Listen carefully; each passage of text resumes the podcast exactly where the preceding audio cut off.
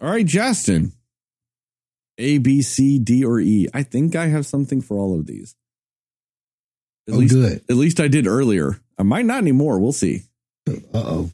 Well, I, I, want some news today, so I'm. I want C or D. Got any of those? Oh, I do. I do. I have a C and a D. The C might be a little weird, but I have a C, and I'll, we'll do a D too because the D is like a really quick, short one. Um, okay.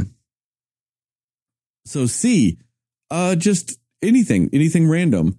Um, today I learned that uh, the uh, Southern Baptist Conference, the kind of collection of Southern Baptist churches, um, kind of have like a sex abuse scandal equivalent to the Catholic Church type of situation going on, exposed in 2019. Oh. Yeah.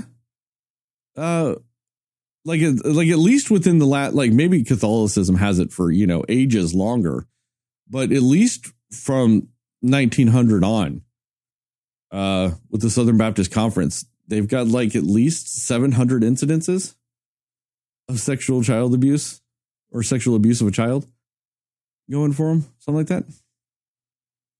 And they're covering it up too like they don't quite do it like the Catholic Church where they'll, you know, just ship them off somewhere.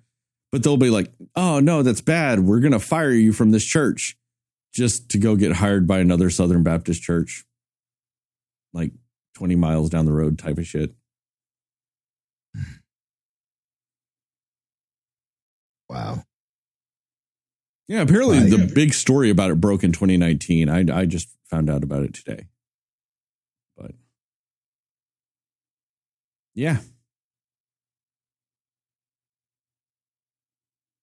Is that wow? You feel better now for choosing the news, Justin? Thanks. Thanks for making me feel so much better with that in- incredible news. I hate you. Hey, I um, I just channel what I know. So, and it's crazy because like I was watching that documentary on Netflix about the Mormon. I, I picked it as yes. a streaming pick. Yeah, I, I know that one sweet. too. Yeah, that that you know that that one keep sweet, pray and repeat or whatever it's called. I don't think that's it. It's like keep sweet, pray and so there's obey, one other obey. thing I'm missing. Obey. That's it. Keep sweet. Yeah.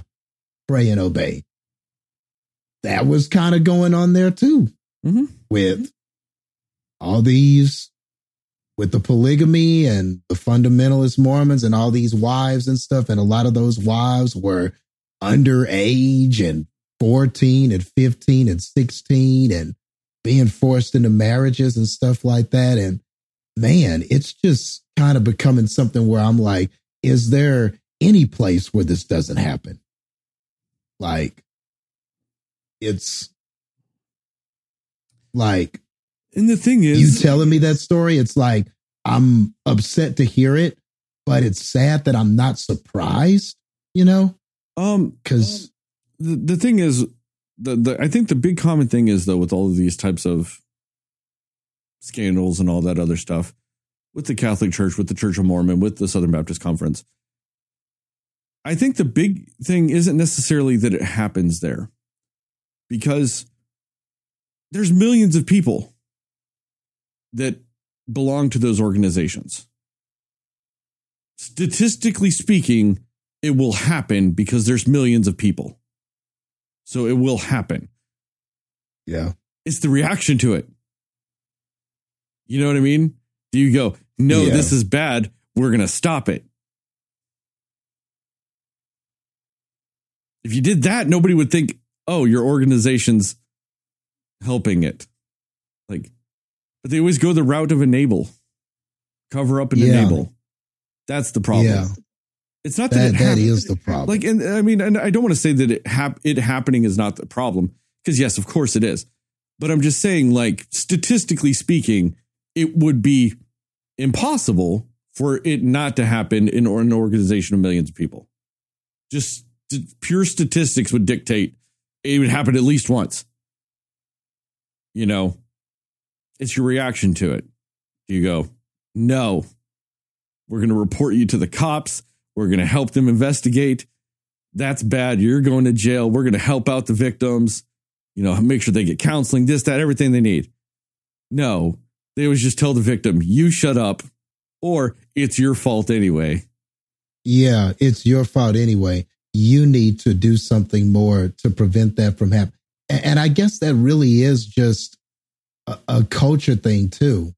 Um, I came across this on Twitter. It's unrelated to kind of the the the child stuff, but to, but to the whole victim blaming and kind of what we do with this kind of culture of enabling.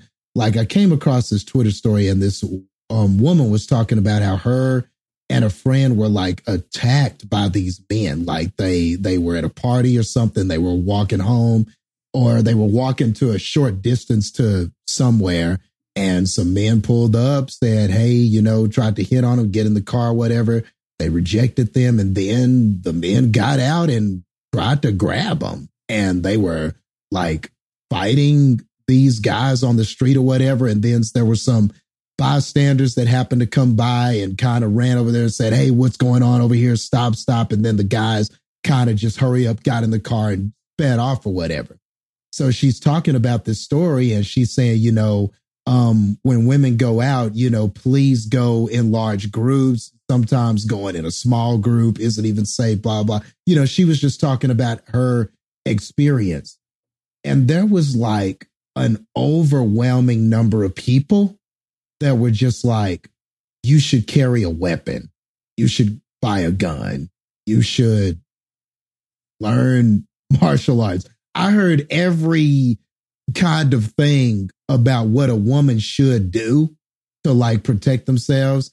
And there were a few responses in there that were like, well, why is it on the woman? Why does the woman have to carry a gun? Why what why aren't we talking about what the men need to do? Like stop attacking women. You know? Um and it's just crazy how like I didn't hear that enough. I didn't hear enough of like what like what about these dangerous men? What about stopping them? What about stopping that from happening? You know? Yeah, uh with my ex-wife, she had a stalker. And this was a guy that obviously has mental health issues and whatnot. He has will stalk and harass dozens of women at the same time. It's not even like he hyper focuses on one dozens hmm. all at once. Like went to jail for it, all kinds of shit, restraining orders, all kinds of. A news story happened on WGN that featured this man because they were talking about like the state's inability with parole stuff. He was out on parole, cut his ankle monitor off, and was like, I'm going to go break restraining orders. And we called the cops going, Look, we know he's coming to Joliet. And the cops were like, well, we can't do anything unless he is on your property because then it's trespassing. I'm like, why isn't it enough to break the law that uh, you cut your ankle monitor off? Like, why is that not enough law breaking to go, hey, let's go arrest this guy? No, nope, yeah. we need something else. I'm like, really? That's the time you need like something else to back up, a, like arresting somebody? They'll they'll think of any other reason to fucking arrest somebody but you know, it's this. Then they're like, oh, what? it's like that type of that. Like that's the type of stuff you get. And the reason why I bring that up is because when it first started happening, first started happening, Amy or uh, she she was on Facebook and she was talking about like I've got a stalker, you know, it's really scary, all this other stuff. Same situation, Justin. You need a gun. You need, you know, you need this, you need that, all this other stuff. Not like a, hey, we need better and more appropriate legal and mental health recourse to help these problems. Nope. You need a gun. Yeah, exactly. You need a gun. You need a weapon. You need to carry mace. You need, uh, I mean, you need a Batmobile. Why do they all? Why is it always the you need the victim? You need to do something. Yeah, and that always I, I just that also always reminds me too of like school I'm dress codes. School dress codes. Like if a girl's skirt is more than three inches above her knees, like she needs to get sent home or brought a change of clothes because it's too distracting for the boys.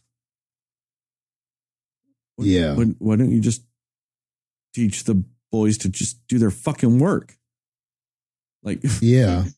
but like you know, like, but if a if a guy like breaks the dress code, they don't give a shit because most of the rules are designed for for young women and girls.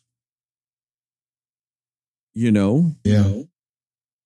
but it's like, but you, they always in the same instance they're they're sexualizing the young women and then victimizing them for it instead of teaching the young men to not sexualize them and all this other stuff. It's just it's it's it's the same. It's victim blaming. Like you create Yeah. rules to then blame them for it. Exactly. Exactly. And it's just so embedded into the culture. And I'm just so tired of it because you just see that all the time. And I mean, I mean, I, I just saw, I saw hundreds of responses of people going, why don't you have a weapon? And I was just like, why is that the answer? To-. But anyway, but but you just but us talking about this, it, it just made me think about that, you know, and all of it sort of lends itself to this enabling, you know, the perpetrators and blaming victims and what more could they do or how was she dressed or you, you know, it's just oh, I'm just so sick of that man. And yeah, it's such a double standard. Since you've barely said anything, Heather, how many weapons do you have? Just these two. Okay, so none. Lethal Correct. hand. Yeah. Do you have any thoughts on any of this, Heather? I mean, I do think that you're right. Like, it, it feels like a lot of rules like that are put in place for females more so. Um, and even, I mean, being somebody who is, you know, been going to church for a long time too, even in the church, it's like, oh, ladies, bring a sweater, put a sweater on, like, watch what you're wearing. And it's never really any kind of accountability for the guys to be like, cool, don't sexualize her, you know, or whatever. Like, don't look at her like that, or don't be inappropriate about her at church, or whatever it is. You know, it's it's just one of those where even in like a church setting, it's always kind of like, okay, so the female needs to be the one to take responsibility for what's happening here, you know, um, and yeah, it, it's just kind of unfair in a sense because like I know I have a lot of friends who they're just like, you know what? They're they're just very fashionable. They're stylish people. They just want to wear things that they know look good, you know? And it's like, well, why should we have to worry about we want to wear what makes us us, you know? Like we want to wear things that we think are part of you know, it just says, oh, this is me. This is something I would wear. This is part of my personality. And you can't even do that because then you get like a slap on the wrist for it. But r- never in all of my time have I seen somebody be like, hey, guy, you're wearing something wrong. Or, hey, guy, why don't you maybe just don't come over here and talk to her like she's a piece of meat or something? Like, you know, watch how you're talking to the girls or whatever it is. So yeah, I agree. I think that it's like this weird double standard of is somehow the girl has to be responsible or be the one to be accountable for that kind of stuff. It's very odd. Yeah, speaking of all that, I think we do need to institute a dress code. Make Justin wear sleeves. Just showing too much skin. Sleeves. what are sleeves? You need to wear sweaters, Justin. You're just you're too distracting, Justin. We can't properly podcast with all the flesh you were showing. Do I even Right. have any sleeves? I might need to buy some stuff by the time September comes around. I come to Chicago. When does it start getting cold? Around that time? What's your definition of cold? Is it cold That's now? fair. I mean, well, No, like during the days now. we're like between the 80s and 90s right now. Okay. In the- so y'all y'all are having a summer. It's a summer. Yeah, but at, at night it's like 60. Oh, that's the best. That's the I best I would temperature. say probably late September is when it will start to get a little bit on the colder side. But It's yeah, it's random, dude. I mean, we I've I've been out in May and it's in the 40s. Like also true. There was one year in June when it snowed. So that's a little it's a little hit or miss. As a general rule, maybe get some sleeves though. for So for in Chicago. other words, yes, I will need some sleeves. or at least in or September. like Heather sle- said, wear a sweater. Just get a cardigan that you could throw on, an emergency cardigan. I have several if you just need to borrow a cardigan while you're here. Or just bring a hoodie. Yeah, That makes more yeah, sense. just bring yeah. a hoodie. I have a couple of those. and then But I like sweaters. You know, I look around, all right, yeah. see what they got. just in case. Um, yeah, we can go ahead and move on though. I do for I do like I said, I have a little small D, little little bit of movie stuff. Um, so I don't know how much y'all know about this, but what's his name? Aaron Taylor Joy or whatever the fuck his name. No, that's Anya Taylor Joy. Uh, Aaron Taylor Johnson, guy that played Quicksilver in Age of Ultron. That Yeah. fucking guy. Um, he's gonna be Kraven in the Kraven movie, not in a Spider-Man movie, in a Kraven movie. Um, Hmm. yeah, it's supposed to come out next year, and I I know this will be a bigger deal to Justin than it will to Heather, but uh, because I don't know, I just unfortunately I don't know how much you know about Kraven the Hunter. Let's just go based on the name first. Let's start with that, Kraven the Hunter. And apparently, in the movie, he's going to be an animal lover. Hmm.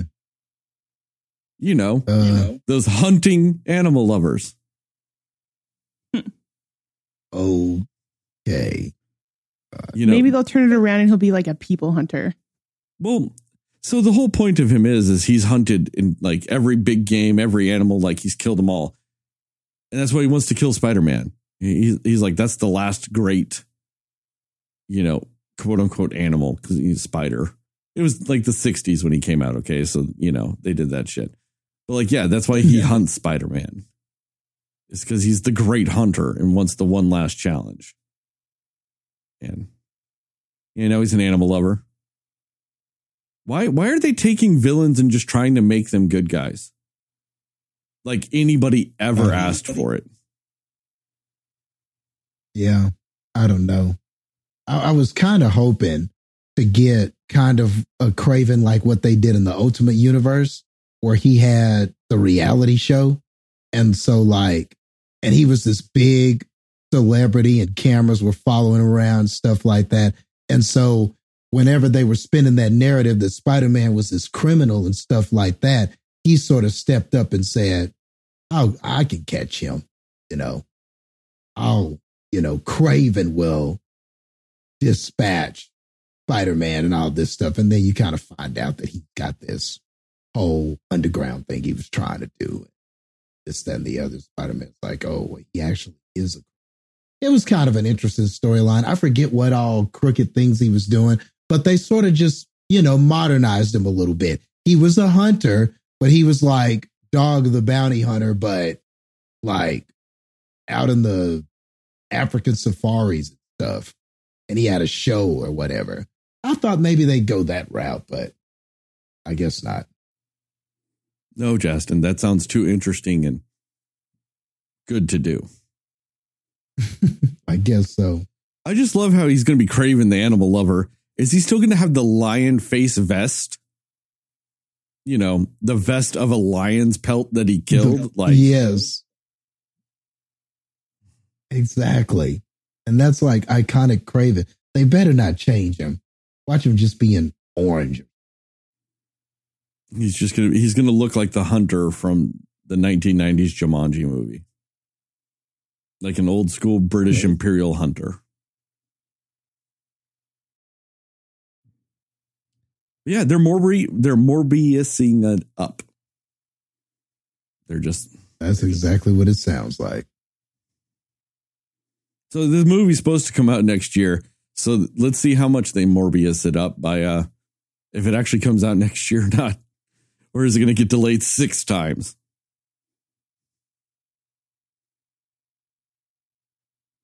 But yeah, that was my that was my little my little movie bit.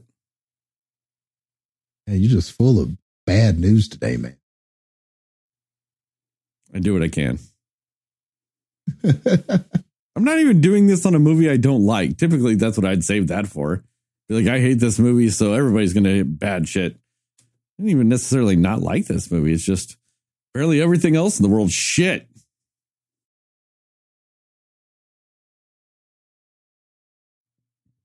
So,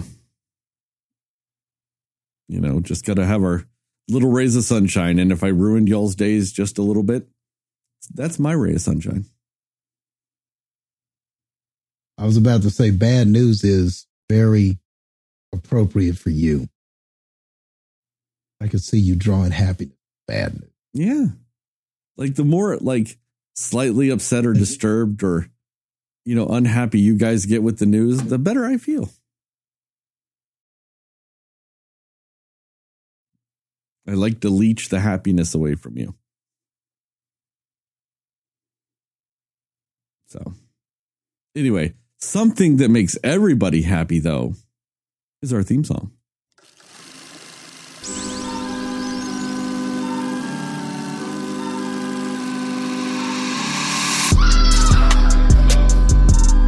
Somebody will listen to me. Nobody knows anything but you. All right. Are you ready? Yep. Come on. Cinema Slayers. Hey, Cinefans, and welcome back to another episode of the Cinema Slayers podcast. I'm Sterling, and as always, I'm joined by Heather and Justin. And today we will talk about what we like, didn't like, and everything in between with the movie Black Phone. We will go uh, spoiler free recommendations and scores, and, and then into a more spoiler centric section with time codes in the description or in the YouTube to jump around as you so need to. And with all that, we will go spoiler free first for the movie Black Phone with uh Heather. Um, I, you know what? I actually quite enjoyed this movie. I will say that. I think it was interesting. Um, it was like a mostly not really a mystery, but I would say a thriller um type of movie. I think it was for the most part, I think it did it did a lot of things right and a lot of things well. Um, I think that the casting was really good. Um, uh, the kid, I think his name is Mason Thames. Um, I think he was phenomenal. I think he did a really great job as the um, the main kid in this movie, and his sister, um, Madeleine McGraw, was also great. I think they were both excellent in their roles. I think they had a great chemistry together. I think they were just really great um, counterparts to each other and very you, you get very invested in them specifically in in this movie um, on purpose. But i just think they they do a great job of letting you in to that place where you want to be invested in them. Um, they were just so great. I i just think there were like some subtle things that they did that really made them shine in this movie our good friend Ethan Hawke or Josh Hartnett, whoever you want to call him. Um, I think he was really, really good as this creepy um, grabber, is I believe his name, uh, the grabber. He is so good at this like subtle creepiness that he does with with the the character that he's playing and um it just it's one of those where it really kind of takes your mind on this journey to where you your mind you, in your mind you're trying to f- like kind of fill in some blanks as far as hmm what are the things happened prior to this specific storyline? And i think that that's really good um, writing. And if i'm not mistaken this is based off of a short story by um, stephen king's son um, I can't remember his name, but I think it was based on a short story of that, which is pretty cool. Um, you know, making this short story into this movie.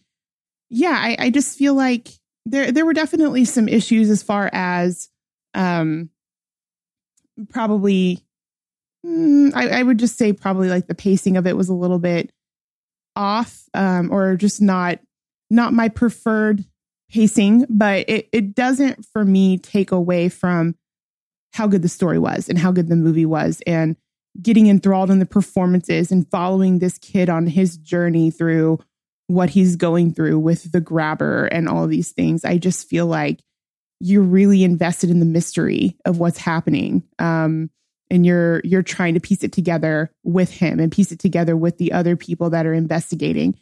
Um, yeah, I just I really I thought it was a really great thriller movie. Um, I, I really enjoyed it, and I I think I mean it's been a while. I would think since I've seen a like a thriller movie like that where I was like, yeah, they did a good job with it, you know. So, um, yeah, there were some things off about it, but nothing too crazy that made me say that I did not enjoy this film. Justin, what about you? Yeah, not bad.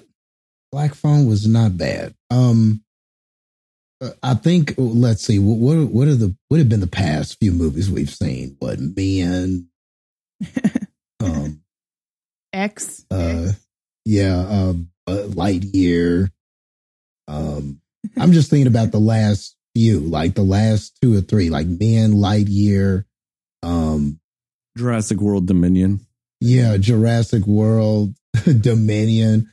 So, um, man, this is way better than all those. Uh, I, I, I had, I enjoyed this more than any of those. So, you know, felt like it had been a minute since we had saw something like of this caliber. So it was kind of nice to have something. Now, with that being said, Since it was Top better Gun. than those movies. Um, I think the jury's still out with me of whether or not this is great or not. I, I don't think it's great, but but I do think it is good. You know, it's respectable, everything like that. To me, I, I know I've talked before about sometimes less being more, and like how sometimes movies try to do so many things in them and try to have so many messages and say so much that that it winds up not really saying much at all and not really much is happening. And I think that this is kind of one of those classics um, movies where it's just very simple. The premise is simple. You know who the bad guy is. You know what he's trying to do. So you understand what's going on here. You understand who your who the characters are. You know, the the the the, the children are very simple. They're they're not complex characters in the way that where you need all these different layers and stuff like that. You you you once you get to learn who Finney is, you understand what kind of kid he is. You see him the the shy, timid kid, you know, he's got this crush and he's afraid to talk to her. You know, I don't think these are really like spoilery details, but what I'm saying is is that his character, you get an understanding of his character right away. You get an understanding of who the sister is and everything like that. And as this story is building and everything, what happens is pretty simple. Um, there were a couple of things where I've kind of figured, I, I kind of figured what would happen, or you meet a character and you're like, uh, I bet I know what's going to happen to you. And, you know, some of those things did happen. You know, th- there weren't any surprises in this in that way. But everything that is here is just executed very well. It creates the atmosphere that it needs to create. So it has that very spooky kind of tension filled sort of atmosphere of this person who is um going around kidnapping these these kids. So you, you get a sense of that. You know, you you you, kind of get a sense of that dread. Um it's well shot. And by that I mean we we weren't in a lot of diverse locations. You know, it wasn't like in Jurassic Park where we're in a jungle somewhere. But where but so the loca- the locales, the locations are very few. You know, it, we didn't really go too many places. You know, in this in this movie, we're in a couple of rooms, or we're out in the out in the neighborhood, and the town looks pretty like about what you would expect the town to look like at that time in the eighties. You know, so it's not there's not anything like beautiful as far as those details. But I think whenever it needed to create a certain sense of tone, it was edited well enough to capture that for you. Um, whenever the grabber is doing his thing, they did some things with the cutting and the editing and stuff like that to kind of almost give him maybe supernatural is not the word, but he kind of felt it felt spookier, almost like a ghost or a specter or something like that. Even though we know that this is a person, they did a good job with the editing and the cutting to kind of give it that feel. Um, so I think that that kept me along for the ride. You know, it was the acting performances, it was the way that it was shot. It's a very simple premise, and the outcome is pretty simple. Um, you, you know, and, and it has maybe the the only resolution it really needed to have. You know, once we get to the end of this movie. So I think in its simplicity, that's what makes it good.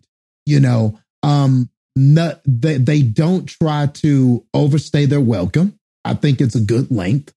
Um, and they don't try to say too much or do too much with this simple plot and premise and its relatively simple characters. But ultimately, because it doesn't take any chances, it doesn't really um, do anything beyond just presenting you with a just a well told story. I do think that that will keep it from being great. Like it, that might keep it from being a great movie, but in all respects, it, it's a very good film, and I did enjoy watching it.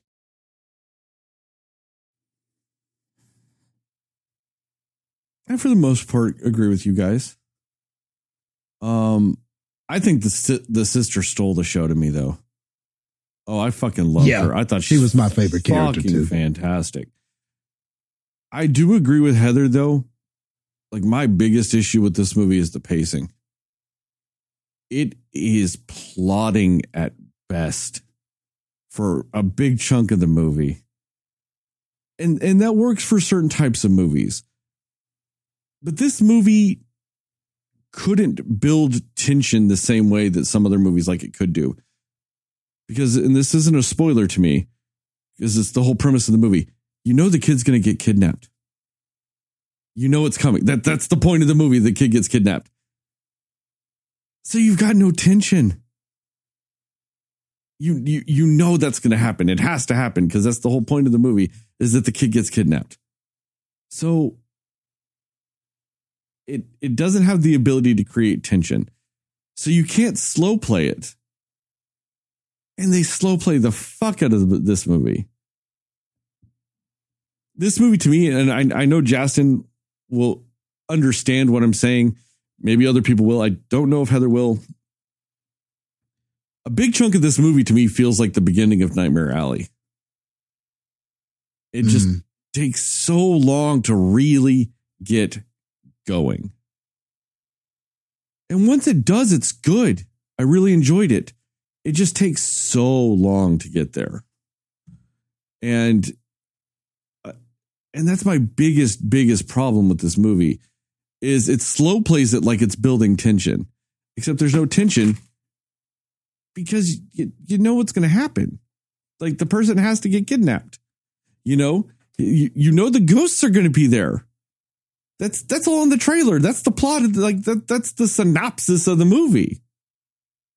You know, so all those things they don't build tension, and they and and, and you also don't get any relief of the plot with it or the of the pace with it. Because in a normal movie, if you don't know that's what's going to happen, those are like amping up parts. Those are parts that kind of you know like speed it up a little bit because it's it's tension, it's something new, it's it's exciting. There's the what if factor. Like those elements kind of give you the feeling of an increased pace because it's the tonal shifts of it all. This movie doesn't have that. This movie doesn't really get that until like the last 15 minutes of the movie. And then it goes. Once it gets going, it feels really good. Like the the move the ending of this movie is super solid. And I think like I said, I don't hate it though. I I infinitely enjoyed being a little bit bored, but then ultimately satisfied than just being bored the whole goddamn movie. It wasn't like Jurassic Park where I should be excited constantly, and instead I'm bored for two and a half hours. It's not like Men where I should be, you know, having all these emotions and the, the ups and downs, the the what's going on, this and that.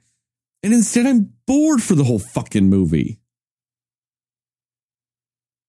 I'll take being a little bit bored, but then ultimately go satisfied than just being bored for a whole fucking movie. You know? And the thing is, is if those elements weren't the essential synopsis points of the movie, they would have added tension to the movie. They would have given a sense of a, of a varying pace and stuff like that. They would have added excitement in these, you know, they would have added different emotional and like textural beats to the movie. It's just unfortunately, those plot points are so integral to the synopsis of the movie that you know they're coming. You know, maybe if the trailers had kind of framed it to where the grabber was grabbing kids and the sister was, you know, having her dreams and whatnots and, you know, never giving away the fact that Finney's going to get taken. You know what I mean? Maybe if you hid that part a little bit, maybe that would have helped. Because then you could have been like, oh shit, shit, Finney got took. But no, the trailer's like, hey guys, Finney got took. You're like, okay. You know, so at that point, you're just waiting for him to get taken because you know that's kind of when the movie really starts. Like, you know what I mean? Like, that's when that's when the meat of the movie happens. You know that's the meat of the movie when he gets taken. So essentially the first like 20 25 minutes you're just going, when's it going to get took so we can get to this meat? Tired of eating crackers and bread. Let's get to the meat. You know? So I I can't necessarily blame the movie for that cuz that could also be just studio trailer bullshit. Cuz we know almost every director hates trailers for their movies because trailers fuck up most movies. But it is what it is. But like I said, ultimately, I came out the movie infinitely more satisfied than a lot of movies we've seen lately. With the exception of Top Gun. Because Top Gun, I came out just fucking raging. Just amped beyond belief.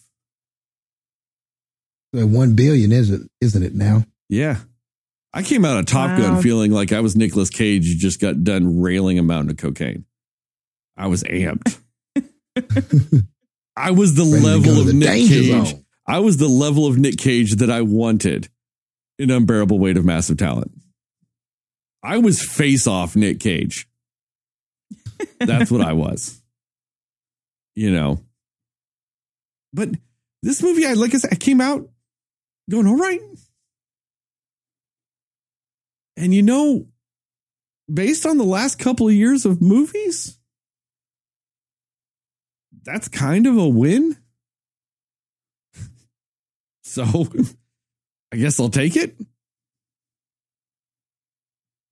But no, no. But yeah, it was it wasn't bad. Not bad at all. I mean, there's some weird elements to it. Like for this kind of for this movie, for what it ended up being, it was kind of weird that the most violent scenes in the movie were almost had nothing to do with the grabber. Like the opening of the movie is almost more violent than the rest of the movie. It's just like random scenes of like kids with bloody teeth and stuff. It's very, very weird opening of a movie. Very weird. But then, like, there's a scene, I mean, I guess this is kind of spoilers, where the fucking sister beats a kid with a rock. And he's just pouring blood out the side of his head. That motherfucker looked like Ric Flair or Hulk Hogan when they blade. just blood everywhere. Good reference. They tried to act like they were a fucking AEW match at this point. I love AEW guys, but fuck, they bleed so damn much on that fucking thing. It's a Wednesday night, and that shit looks like a fucking Rob Zombie horror movie. So much blood. But that, that kid's pouring. And then apparently he's just fine. There's no ambulance, there's no cops, no nothing. He's just fine. But like those are the most violent scenes in this movie almost until the very end. And it's just kind of weird that it's kind of it plays on some slasher motifs. Not saying it's a slasher movie, but it plays into slasher motifs a little bit with the grabber character. But it's a weirdly not super violent movie. And not that that's an issue. I'm not trying to say that's a negative, other than the fact that based on the amount of blood that was pouring out of that kid, the sister killed him. He was dead. He he sat up against that fence and was dying. It, it was nothing. It was just weirdly so much blood. And it was that deep, deep maroon blood. She cracked his skull blood. And the funny And thing just- is, this isn't really a spoiler either, but like, didn't right after that, like, she sat down right next to him after the fight was over. they just like sat Oh, no, next no. to each other. No, because she got her face kicked. Like Yeah. her mouth was all bloody. She got her face kicked and she's like, nah, Yeah. I'm tapping out too. So both him and that guy, chill. she murdered. Even though he's alive, she murdered him. We're just sitting on the fence watching the fight, the rest of the fight. yeah, they just look at each other like, yep, like just chilling. That was a weird scene to me because, like, it was just, it was so much blood for that kid to still be alive. I legitimately thought, oh no, she murdered him. And then they just went, school the next day, kid's fine. I'm like, damn, how is he alive? Let alone not in the like ICU. You just at school the next day. Anyway, that's really all my thoughts about it. I just thought that that was a crazy thing too. Uh, maybe I could have saved that for spoilers. I don't know. I don't think it really affects the movie though, if you know that that scene happens. Uh, anyway, uh, recommendations and scores. Yeah. Recommendations and score. Uh, Justin, go. Yeah, I can recommend it. Um, it's good enough to recommend. I thought that I had a good time with it. I was entertained throughout. Um, it's just you know, I I, I just keep coming back to that word simple. I I think it's very it's an easy to follow story. I think it's pretty straightforward in its storytelling, but where it excels is acting and kind of what it does to atmosphere. Maybe that's what I'm looking for. The acting, the sense of atmosphere it was able to create, and then some of those kind of slashery, horror-y elements that you're talking about are sprinkled in there. Um, maybe there's even a little Home Alone in this. You know, there's a little, um, there's a little of uh, um, a couple of different things in this. Um, but ultimately, it just it, it it winds up being compelling enough. I stuck with it, and by the end, like you said, I felt the same way. By the time it got to the end, I was like, okay, you know, what happened? I figured that what I figured needed to happen did. And, you know, we got the answers that we needed. It didn't leave too much to the imagination. Um, it didn't really say anything, but what it did say was just to, was enough to finish the movie at a satisfying place.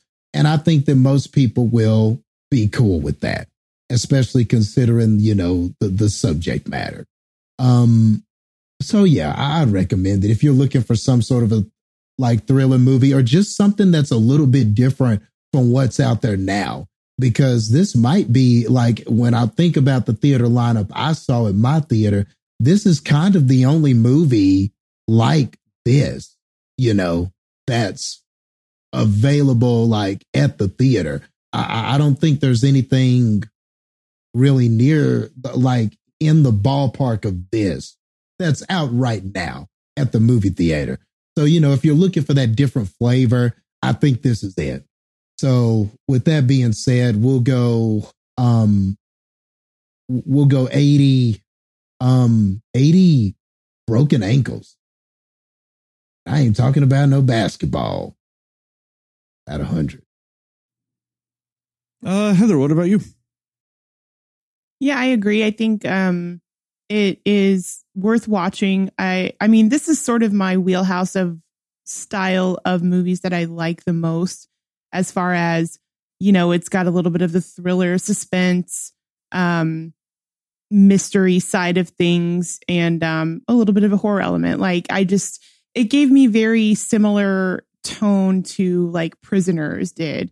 Things like that. So that's for me that's that's my wheelhouse of the type of movies that I like. So in, in that regard, I did like it. I'm not saying it's, you know, the best one of those, but I, I think in general, this type of movie was going to be kind of catered to me a little bit as far as an audience member. But um I, I did think it was really good. Again, the acting was really good. Sort of what Jason says, like with um the movie being a slow burn, kind of in a way. And I think that probably the pacing issue is why it feels that way because it is true that, you know, it there it doesn't really have any kind of climactic aspect to it until almost the very end. You know, it really does just kind of it stays at one level almost the whole time in a sense until it gets to the you know the last part of the movie, the last, you know, 30 minutes of the movie. So that I will say obviously was something I wish was a little bit different. But overall, I just, yeah, I, I think there was there was just something about this movie that was really like I was just intrigued and I was enthralled and mostly with um obviously Finney, the the boy that was kidnapped, like just kind of seeing his process of like how he's trying to cope with what's happened and how he's trying to survive and how he's trying to escape and seeing the journey of how he's doing those things and these ghosts that are trying to, you know, help him along. I, I think that that's the part that was so interesting to me about it. Uh, just kind of watching, you know, his his common sense and his smarts and his putting together what he can to try and figure out how he can survive the situation. And it, it was just smart. I think how they did it was smart. I think the the total outcome of the movie and it, it was it was not super far fetched. I would say as far as how how the movie resolved in the end, um, and I appreciate that. And I just really enjoy the dynamic between Finney and Gwen. I think that they were just such a great brother sister duo. Um, there's something about the way that the actor that plays um, that plays the boy. Um, I just I feel like he made some really cool choices as far as how he bl- he played this character. Um, he wasn't really a very stereotypical kid in a way. Like I mean, he was that he was that you know shy, like didn't stick up for himself, whatever. But he wasn't like this what they would usually classify as like the super nerdy or super geeky or super you know whatever kid. Like he was he genuinely just felt like a normal kid, a normal kid that just got bullied because he was kind of a loner a little bit. You know, like it just wasn't. I appreciate that they didn't make him some kind of a stereotypical kid that you know was always beat up. I, I think that he was just he played just a normal kid, and I thought that was kind of a benefit to what they did with the rest of the story with him in it. Um, you know, he he doesn't overly he's methodical. He doesn't overly freak out. He's not overly emotional considering the situation you think he would be. You know, he just I I like the choices he made as far as how he played this character. Um yeah, and then yeah, just given sort of obviously things we'll get into his background and his his family life, just kind of knowing a little bit of that and sort of where he's coming from but prior to his kidnapping you just sort of see why certain things are not as um he's a little bit more desensitized to some of it in a way. Um and yeah it was just really interesting to watch it all unfold and see what he did with it. But um yeah and again solid ending satisfied by the ending as well. And um i i would give it probably the same as you Justin. i would give it 80 um axes to the head out of 100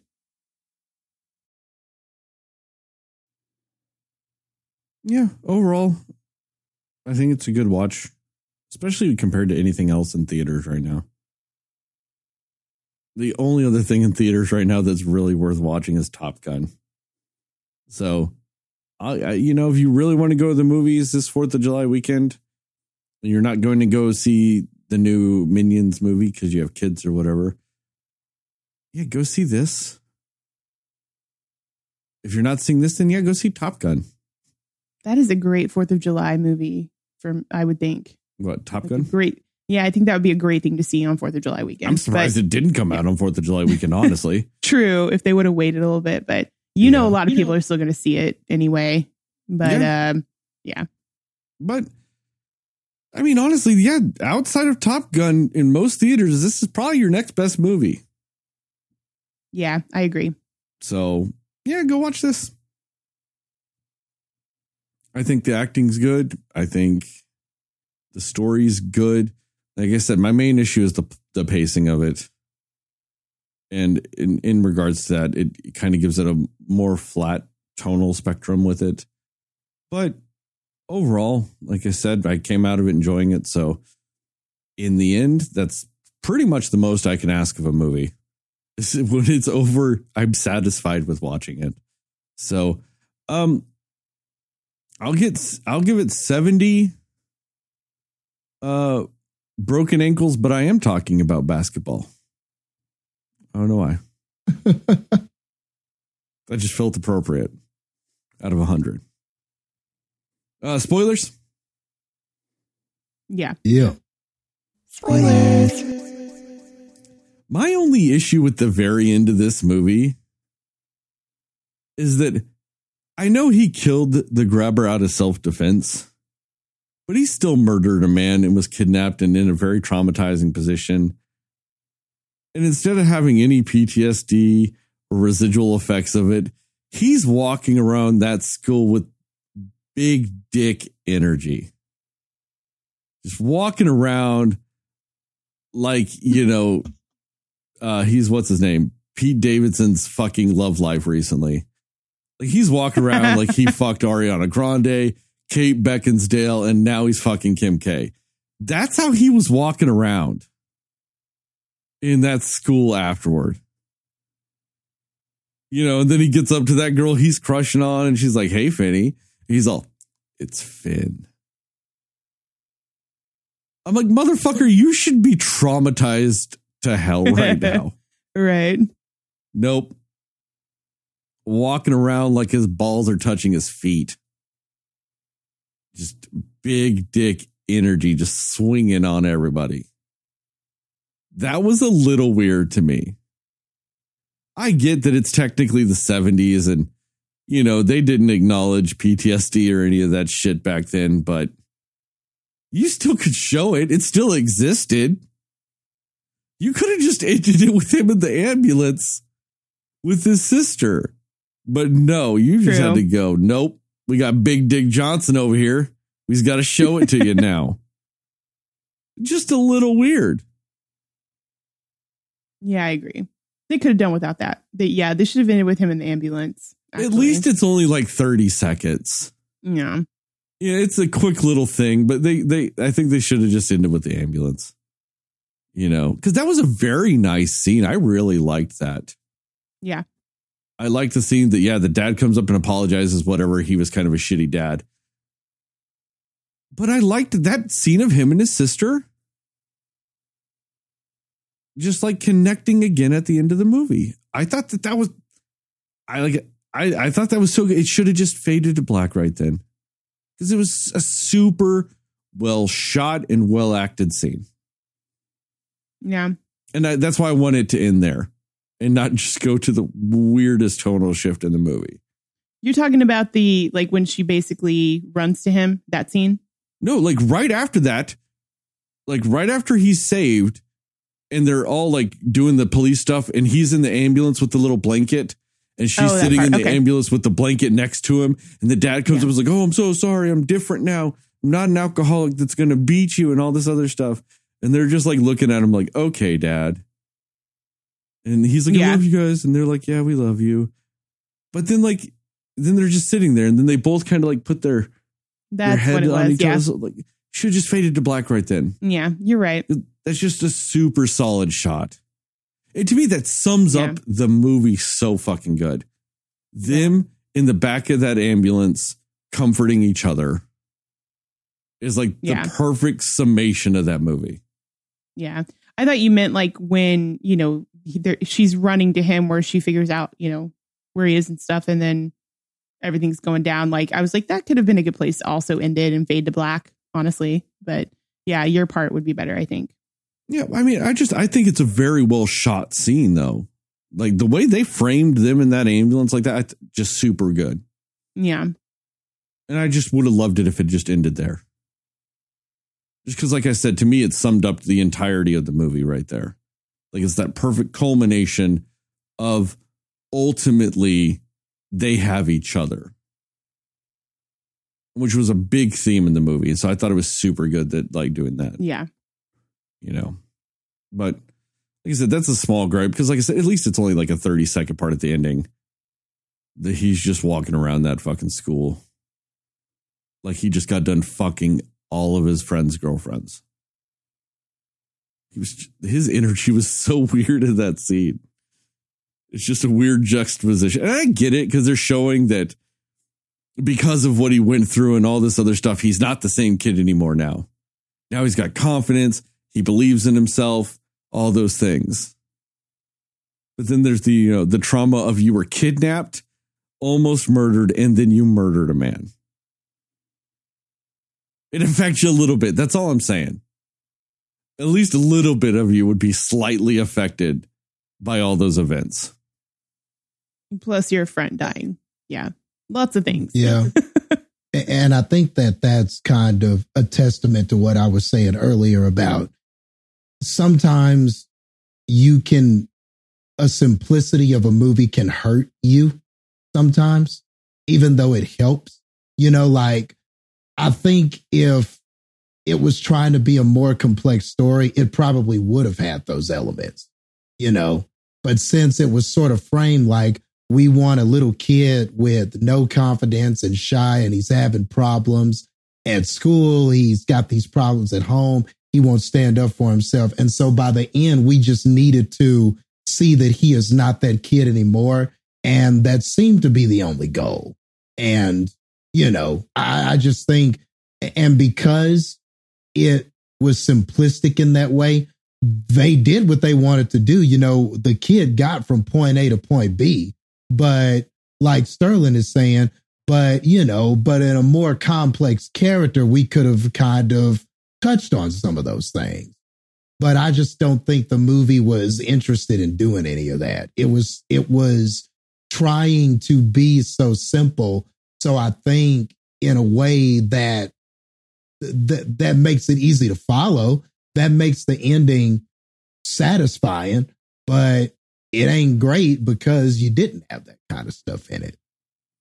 You know. Yeah. And I agree with what you're saying, but to me, I don't know if the word would be simple. To me personally, I think it's it's actually just more straightforward. Is that- Yeah. that's how I would Yeah. word it. I Yeah, I, I but one yeah, hundred straight- percent Yeah, that's a great. Yeah, that's another great way to put it. Yeah, Yeah, because I mean, because there is some complexity in this movie, but for the most part, it goes. This is point A. You get to the end of the movie, that's point B. Like it just goes in the straightest of lines. Just yeah, that's what it totally was to me. It's you know we're we're, we're in a town.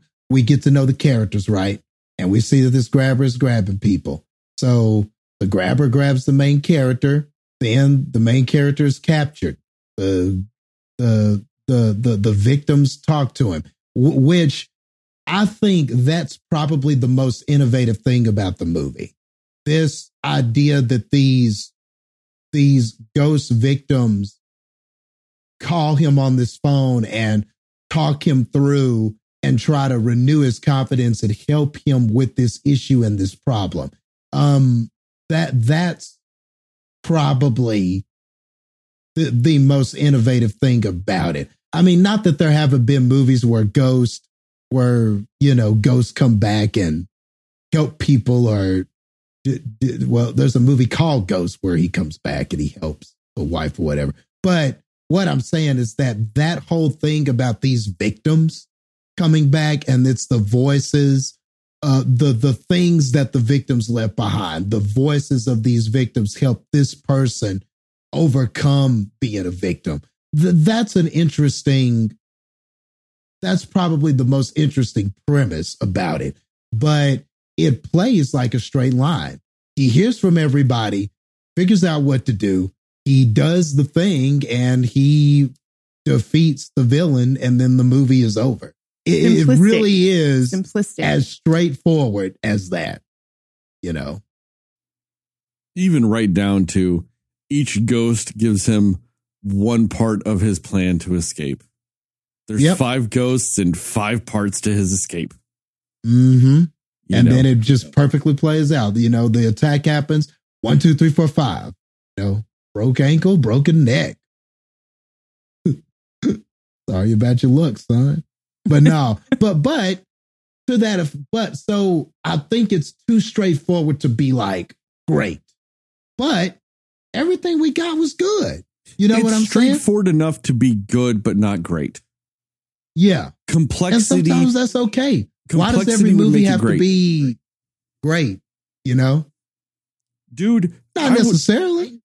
like at this point in 2022, I will take a good movie over just should have been great movies constantly. Because I don't think this movie should have been great. Yeah. yeah. It's perfectly fine with being good. Mhm. And I will 100% accept that because there have been too many movies that should have been great. This year alone, I'm not even talking about last year. This year alone, there's too many movies that should have been great and just sucked.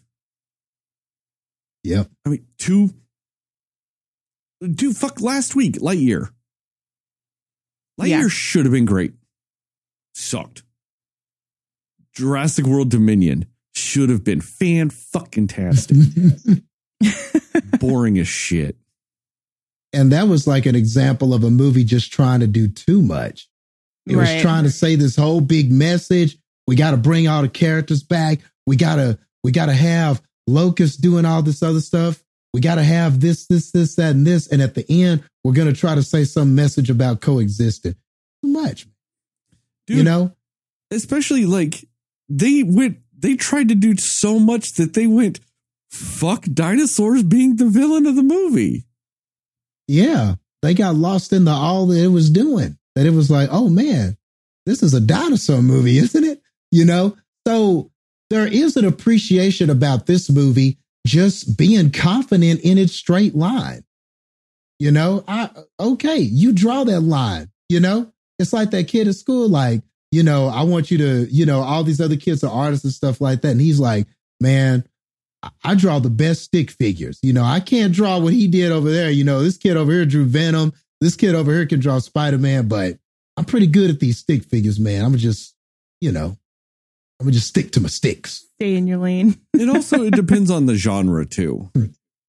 Yeah. Because this is this is a more thriller type of horror movie. And so complexity really can add to that. You know, it can really deepen some stuff with it, but also kind of like with horror movies, like more of a pure horror movie. Sometimes the simple the better. Just don't complicate it. Just do some scary shit, you know. But when you add the thriller to it, it does need some complexity to truly be great because that's what helps. Don't get overly complex. Don't get so complex that you're fucking, you know, you get to the end of the movie and you go, I don't know what the fuck just happened.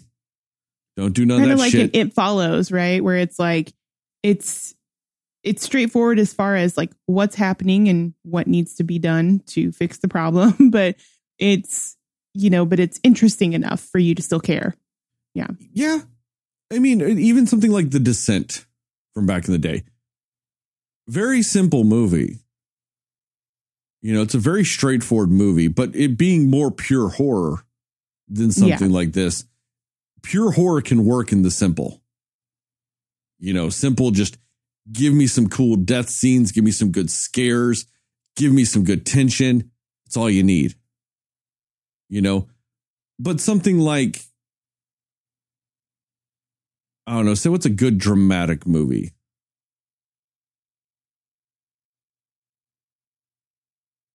Green Mile. Okay, Green Mile. Green Mile, Yeah, you need some complexity. You need some depth. You, your depth, not depth, depth. You can't just go A to B in a movie like that. Right. You need Yeah. some depth. You need that scenery. Yeah, you might be just going A to B, but you need those, you know, Vermont foliage tree, you know, the trees changing color and, you know, the leaves fall. You need all that depth to it. You need those Mhm. beautiful sunset uh, or sunsets. You know what I mean? You need all the the texture and the depth to it. You know, a horror movie can be simple. Same with an action movie. I think more Yeah. often than not, action movies are way better when they're simple. I.e., look at the John Wick franchise, Very Just- true. the most A to B movies out there. But But there's just so much ass kicking from A to B. It's a delight. It def- Yeah. Yeah. It really depends And the on what one you're thing feeling. it does great is the ass kicking. exactly. You know what I mean? The ass kicking is so innovative and well done and well choreographed that the the the the the fighting in that is extraordinary.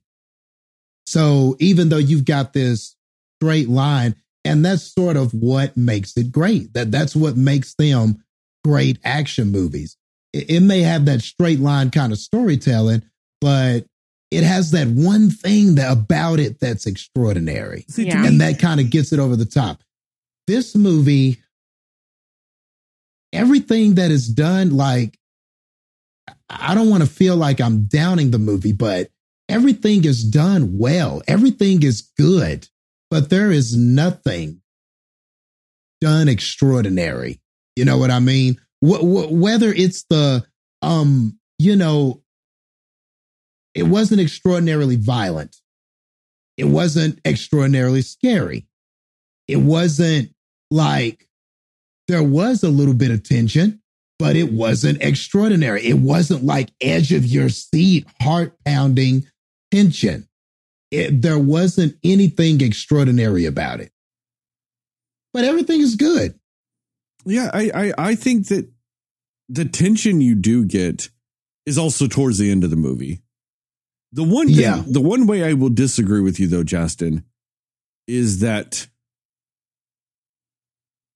I do think Ethan Hawke is extraordinary in this movie. I would say he's the one thing that is Hmm. extraordinary. Because Okay. the way he would do the different personalities of the grabber and and also that's something I will give them. I think the character of the grabber is almost extraordinary. I love what they did with the grabber visually. With the different masks and the different Yeah, combination of masks. cool. Yeah. And then the reason why I say I think Ethan Hawke was extraordinary in this is because he gave each mask combination or version or style, whatever, a different personality. It might not have always been the most completely distinct personalities because some of them would have similarities, but each one was slightly, at least slightly different than the last. And then when he would revisit a mask, he would go back to that personality. So I will say that that Ethan Hawke brought those textures to that character. Yeah. And in doing so, sometimes with his full face fully covered.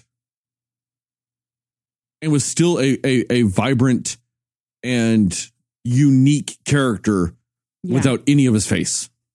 That's true. By just Yeah. using different tonalities in his voice and movements in his body, he was able to make each one of those unique. So I will say that I do think he was extraordinary.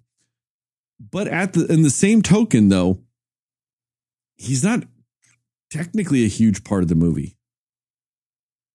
Yeah. I don't think there was enough of him. Maybe that's why I just didn't feel like that. Like That's fair. I enjoyed the acting performance. I, I did like him in this. I thought he was very good in this. But I don't know, man. I, I didn't walk out going, oh my gosh, that's one of the best performances I've seen all year. I never had that thought. May- It's Maybe subtle, if- but it's great. Yeah. Mm, I don't know. Maybe maybe I needed more on the back end. Maybe if I knew more about the character, maybe if I I don't know. But I mean, he's just do I really want to know more about a rapist slash child killer? Fair. Do I really did I really need that connection? I don't know. So maybe they were they did the right thing, kind of keeping him at arm's length as far as everything that you knew about him. Maybe that was the right approach. I don't know, but I just didn't. Maybe you're right. Maybe it just wasn't enough. Maybe I just needed a little bit more because I did not, I never had that thought like, oh, this is one of the best performances of the year. I ne- that never even crossed my mind. Honestly. And I think, honestly, I feel like what would have been a benefit with his character in this movie is just because of how he was and kind of like what Sterling was saying about the different kind of personalities and different aspects of a personality he was bringing out. I think he could have done some kind of crazy like mental manipulation with the kid more than he did. And I think that that might have been something where you you could have seen a little bit more of just how dangerous and terrifying he is. Um, because I enjoyed the subtlety of how he played this character, the grabber, because I think for who this character was, that's exactly what he needed to be. He needed to be the subtle character under the radar, not overtly anything like I mean, he was an overtly violent person, obviously, but you know, it doesn't it doesn't show that about him in anything you see him doing on screen, right? And I think that was kind of cool. But I just think, you know, any kind of almost sort of like the like what they did with him kind of leaving that door open, right? To try and get the kid to leave so that he could play the game with him. That was kind of some mental manipulation. And I feel like his words, something that he could have said, a conversation they could have had where he could be doing more of that type of thing with the kid. I think that would have been pretty great to put in here, you know, to just kind of maybe make the kid, you know, almost break his will in some way or something where he would want to give up and not try or think he couldn't get out of there, especially because of his family life and how he was treated. You know, I think that that could have been a really cool element to bring into the grabber that would have given you more of maybe what you might have been looking for from him. Yeah. And now you're making me think about things. Maybe that's what was missing. Like, as you were talking about that, because I was thinking about that scene with him leaving the door ajar and him sitting there and he's like, huh. You know, all of that was, I mean, he was doing a lot of great acting and all of that was intimidating and it was like, he was a very like intimidating, scary character. But maybe if I knew a little bit more about why that mattered, like obviously it wasn't enough just to kill these kids. There was some part of him that needed to Yeah. play games and talk to them and manipulate them and things like that. And you never quite understood why. You know, you, you never quite understood that aspect of it. So I'm not saying I needed elements to make him sentimental, but maybe if I understood the methodology more, maybe if I understood what this character was doing, you know, m- maybe that's what was missing. I mean, uh, be, besides just the obvious, okay, maybe he's grooming him, maybe he's, you know, I've I've seen enough crime stuff and watched enough documentaries and all that psychological stuff. I know that sometimes with these killers and stuff, they like to, they in the fantasy of it, they almost feel like they have a connection to the victim that they really don't have, and there's like this sort of it's almost like in their head the victim is a willing participant even though they aren't. You know i've seen different analysis and stuff like that. He sort of had some of those similar traits but i i guess i just never really understood like why didn't he just kill this kid and move on to the next one? Why was it so important to bring him food and this whole thing about the right time to do this? And let me see if he comes out of the door like why did he have those ticks? Why wasn't it just enough to kill? Why wasn't it just enjoyable enough to kill what was it about the rest of that Well, he obviously had an end game. Like they were talking about like there was the games, there was the steps to move on to the next part, blah blah blah. And they never told you essentially if they had just told you what his end game was. Like, does he Yeah. think he's doing some type of game or some ritual or whatever to where he thinks he might become the devil or something? Or, you know, that he might be free of whatever ki- like tortured him as a kid. What was his end goal with it? They never Yeah. fully explain that. They've all Yeah. they, Yeah. they have a lot of allusions to it, but they never actually explain definitively ever what it was. Maybe that's what they needed with it. You don't need to senti- you know make him sentimental or any of that aspect, but No. just definitively say what his end game was. You know, Yeah. because and they did have those scenes of manipulation because he had that scene where he was like, "Hey, what's your name?" And he's like, "Oh," and then he was like, "Oh, if you told me your name, I would have let you go." Right, Yeah. right.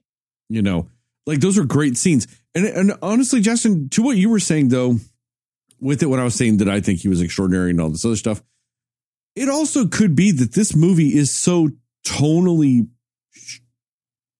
monotonous for a lot of the movie that he was the one dynamic thing during that's those true, scenes that maybe that amplifies it for me you know what i mean maybe that like when you have so much monotony to the movie and he is so dynamic that I'm like, that's the Yeah. only thing I got that's, you know, moving, that's doing it, it has energy to it. You know? he was the thing that got the most imagination. I, I think you're right about that. When he was grabbing someone, there was a lot going on with the cinematography and the camera work and all of that stuff. Um, all of that was that how horrifying they made that look with him with those balloons and grabbing somebody and throwing them in.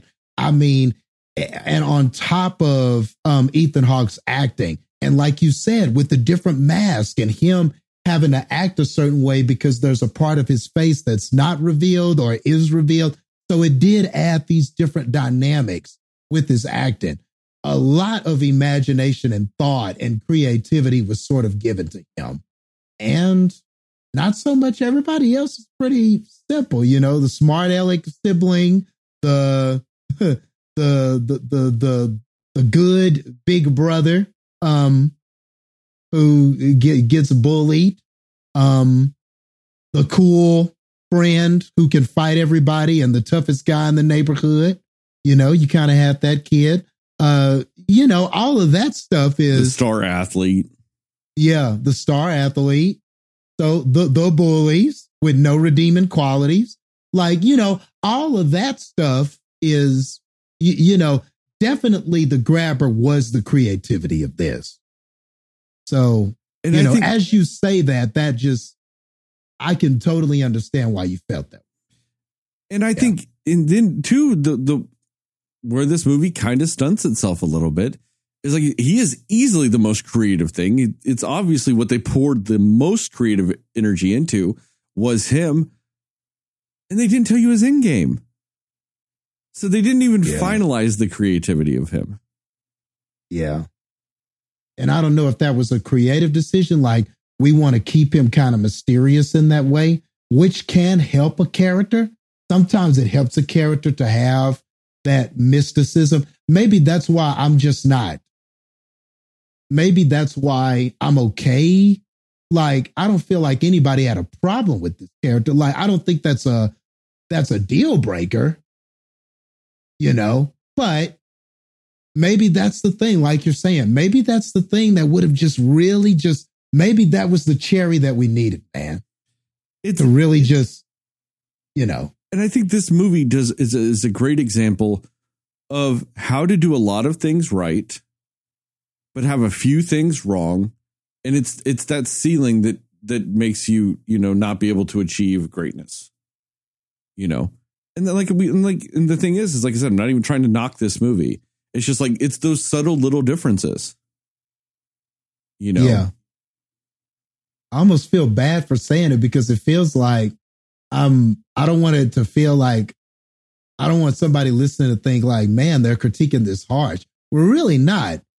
You know, I, I really liked it. Like I really liked everything, but you know, we're cinema slayers. We gotta pick shit apart. You know? But ma- but but but maybe that's why. It was so good. You just it was so close to being great. Maybe that's the way to put it. It was so close to being great, man. It was just like a few yards away, man.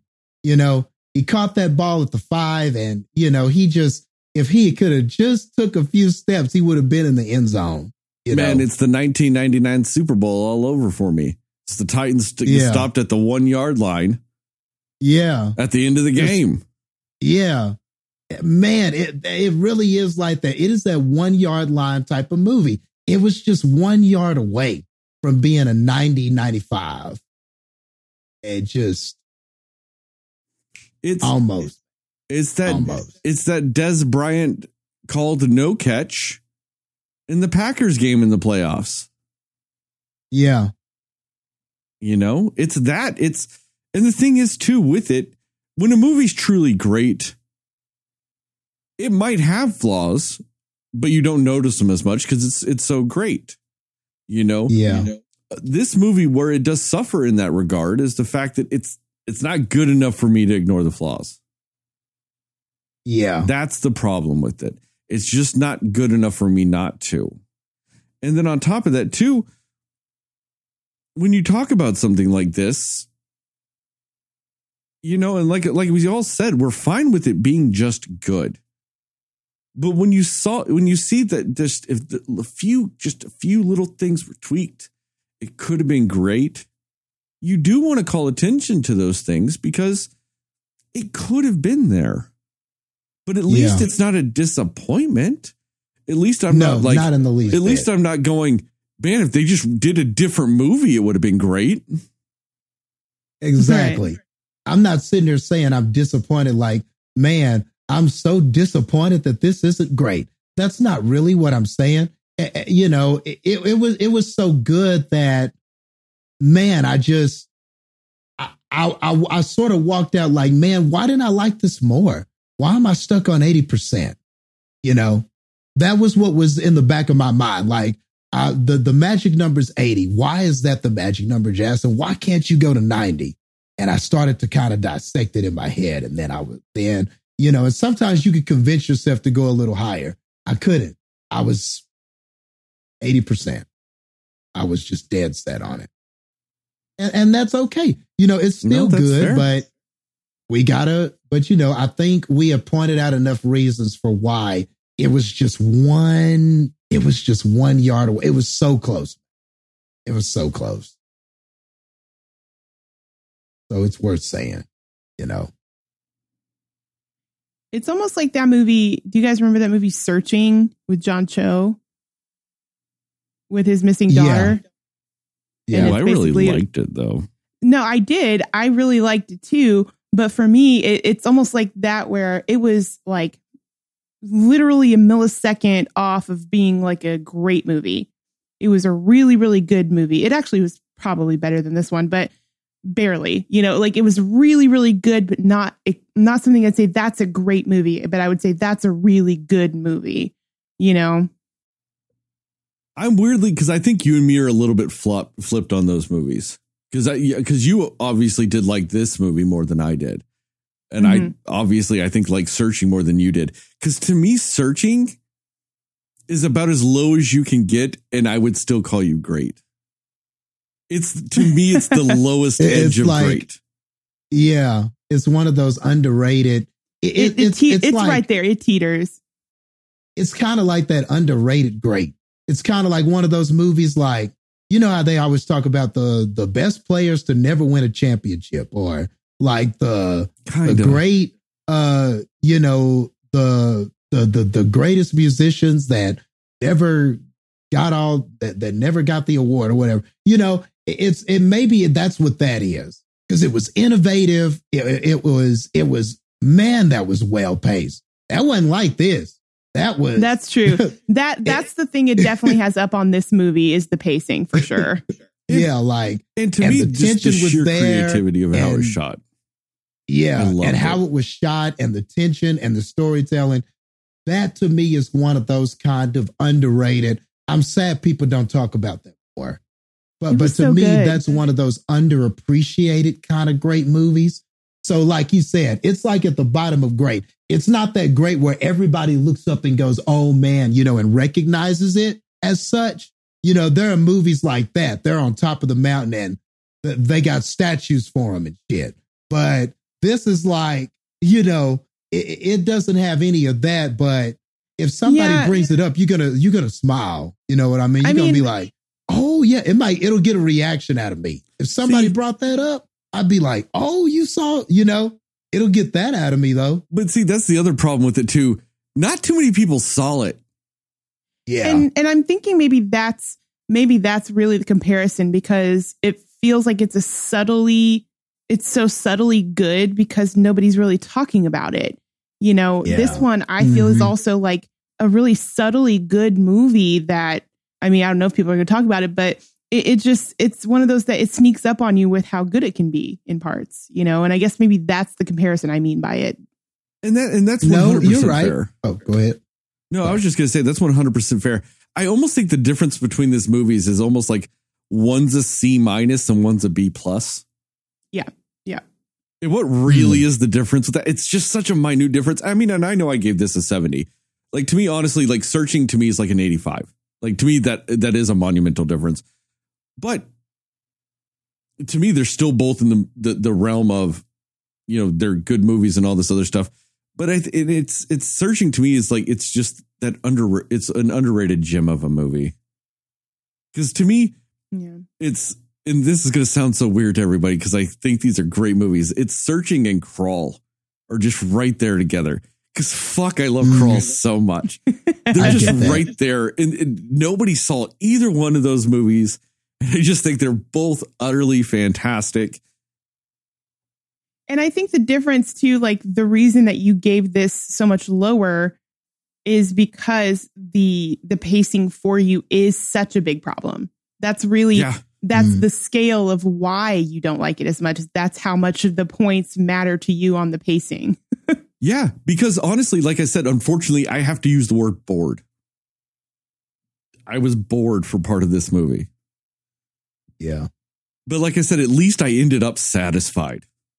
That's why I'm 100% comfortable recommending this movie. Because it's also very hard once I'm bored to get me unbored. Like, once I'm bored, you better fucking really do some shit to get me to go, oh, I'm no longer bored Yeah. you know. And honestly, to me, it was Ethan Hawke's performance and it was the little sister's performance that I think kept me from going completely over the edge of of boredom. They were just interesting enough to keep me slightly engaged. Am I the only one who thought that the kid was really good? No, he was, to me, he was fine. He was exactly what he needed to be in this movie. I just think every scene he had, though, with his little sister, I kind of feel like she That's stole fair. it, though. Yeah, that's fair. Yeah, I, I really liked the, the sister a lot. Um, and, and no, um, he was good though. Like, I really liked that. There were some scenes that I really thought he really did show his acting chops. The frustration that he showed when none of the plans seemed to be working, when he tried to climb out that window and that wasn't happening, and he just sort of collapses, or whenever he uh dug the hole in the wall and then the fridge was in the way and he's just sort of kind of like you know just kind of in that moment was giving up in the hopelessness of it all you know he had some really good scenes he did I mean, for me, you know, it was he really when. Go oh, ahead. I was sorry. just going to say, like Sterling said, exactly what he needed to be. Everything he needed to be for the movie, he was. He was. Yeah. good. And I think for me it was it was that, but it was also like when he's actually like face to face with the grabber and he's actually putting into play all of the pieces of the plans that the other boys gave him and just kind of that whole scene when he actually you know he's choking him with the phone cord and and even after he killed the guy and he just walks out and he's just so numb to what just happened. And like just the way that he played all of that, I was like, for the way that this kid, personality wise, who he was and his life in general, that was a perfect reaction that I would have expected from him in that situation. And I appreciated that. I don't know. No, no, that 100% valid. And I think, unfortunately, like the movie, though, whenever he got the most actingness out of him was also when the movie was the most Ending. active. Yeah, that's true. Yeah. Like his acting performance to me was a lot like the movie, other than the fact that I don't necessarily think the kid was boring. He was just exactly what he needed to be. He was just played the the exact role and all this other stuff. And then at the end, you know, he did exactly what he was supposed to, but, but you know, there was way more to him, but there was also, like I said, way more to the movie at the end. You know, everything got amped up. The movie did, his performance did everything. Like I just said, throughout the whole movie, though, the sister had me every time she was on screen, and so did Ethan Hawke. Like Yeah, both of them, every time they were on screen, I was paying attention to them. And I think he got overshadowed by that. To also be fair, fair. though, his character was meant to be overshadowed by them. That's true. And and maybe that's what it is cuz like I definitely I agree with both of you that Ethan Hawke and Gwen were completely at that level, like that top-notch level. I just also in my opinion think the boy is up there with them, but I completely agree because he he is supposed to be sort of um I guess overshadowed is the best word for it because of just the characters that they are. That's just sort of how it's supposed to be. Yeah. Yeah. I, I like how Sterling said it because initially he wasn't the most interesting character because that's just kind of a character, you know, if you think about the beginning of the movie, out of and and the first few scenes that you see, out of all of those characters, he was the least interesting of the three. You know, him, everything about they were showing you about him, you've kind of seen that character before. You know, he's getting bullied by people at school. He's kind of a loner, but he's got a few friends and he's got this girl that he likes, but he doesn't know how to speak to her. You know, all of that stuff is just kind of stuff you've already seen. So I do think by merit of the story, he wasn't quite as interesting yet because he needed to take the journey to become interesting. Whereas the girl was, you know, she's sort of mouthing off and she's teasing him and saying these things to him. And then the whole thing with the father and all of that stuff, and then the dreams. And I mean, she was way more interested than him. I mean, She you was know what I'm saying? she was a firecracker. She was great. cool yeah. dreams and was getting beat because she was having dreams and the you you know you felt bad for her and you know the brothers watching this but his biggest problem is, you know, he needs to tell somebody to stand up for himself.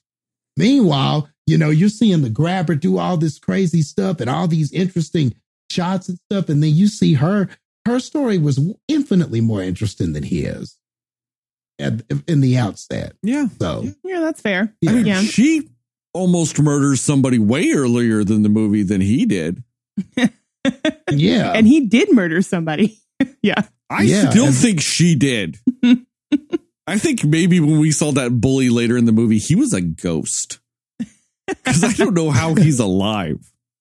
yeah. Like, yeah. She I mean, if anything, yeah. she already was where that character was trying to get, Yeah. you know.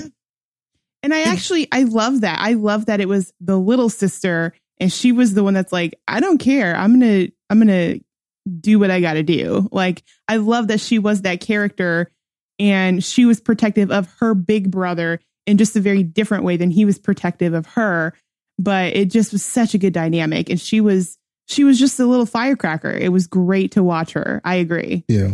Her prayers were hilarious too.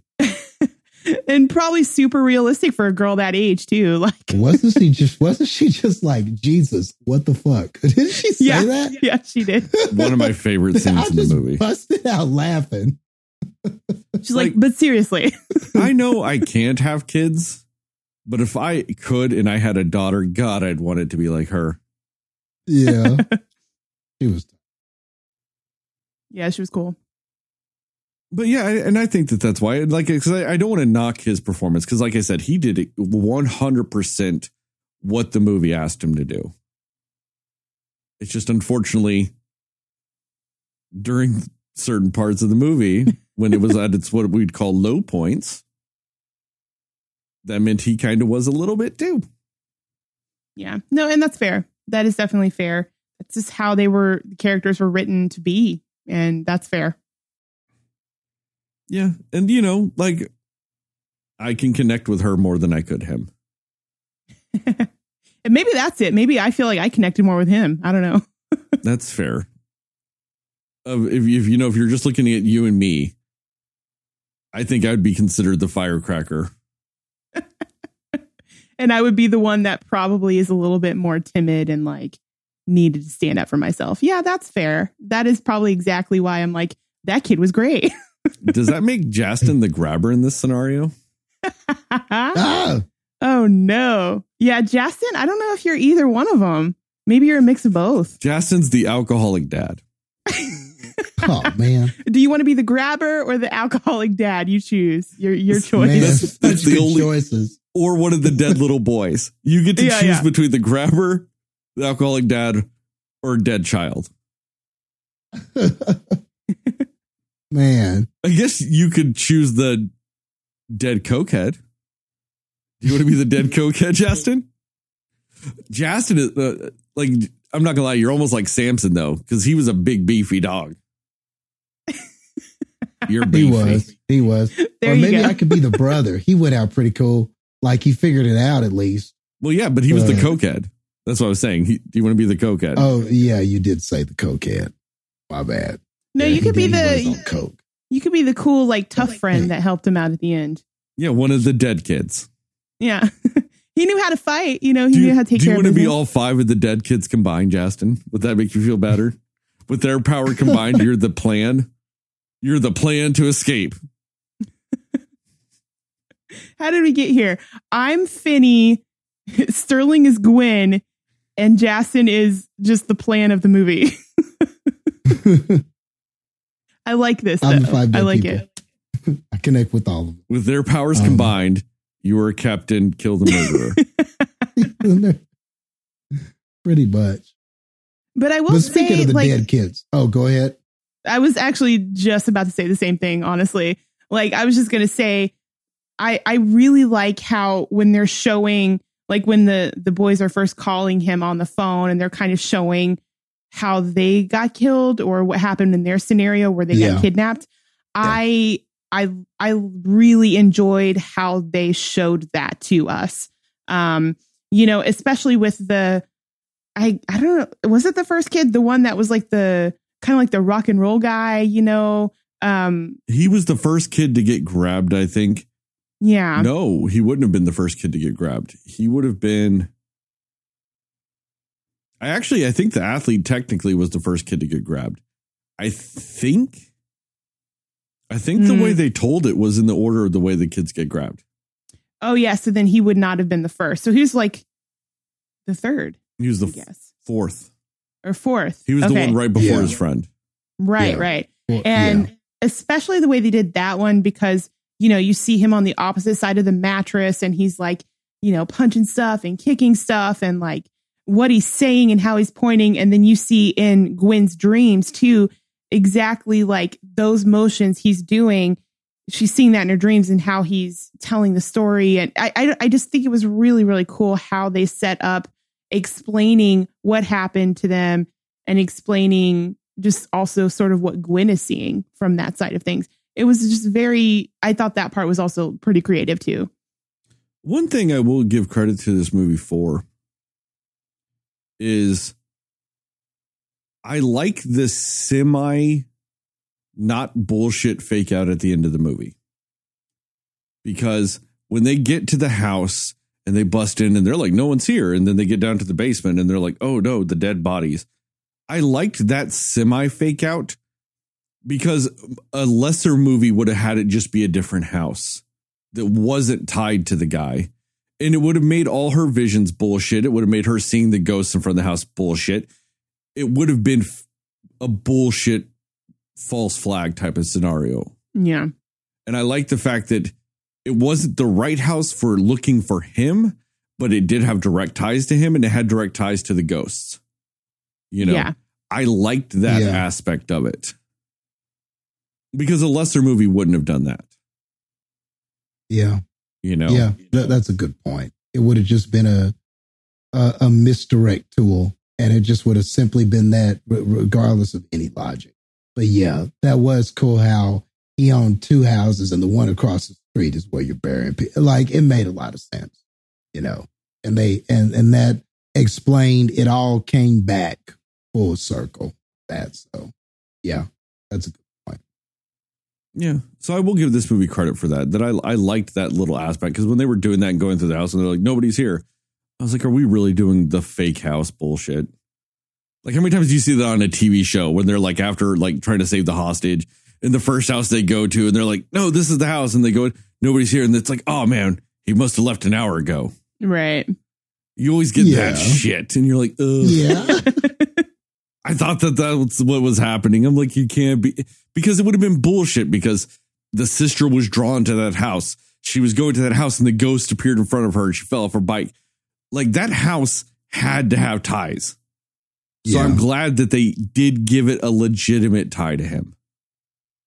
You know, at least there was that payoff because I was Yeah. like, that would have been such bullshit if she was led to that house and it just was the wrong one. You know, Yeah. Or some Agree. shit. And then you're like, or or that shit where like they go in and they find the guy dead in the basement, but they can't find Finney, and it's because he's been out for like six hours, just roaming the streets, just walking, going, "Why can't somebody reckon or rescue me?" At least they fucking didn't do any of that shit. Yeah. Yeah. So I'll give it credit for that at least. And at least at the end of the movie, there was no like, like weird scare thing, or he looks and he sees the grabber standing there. Then he looks again and he's not there. And he's like, oh, damn, I'm still spooked by the grabber. I'm glad they didn't do that either. Because I halfway expected that to happen. Or a fake or fake out grabber death. Oh yeah. Yeah. I almost thought bad. they were going to do that when he was walking out of the house. Yeah, because he was grab- going really slow Yes. and it was really quiet. And I was like, man, this dude is going to come from behind him. I, Yep. I, I just knew it was. And they didn't do that, you know?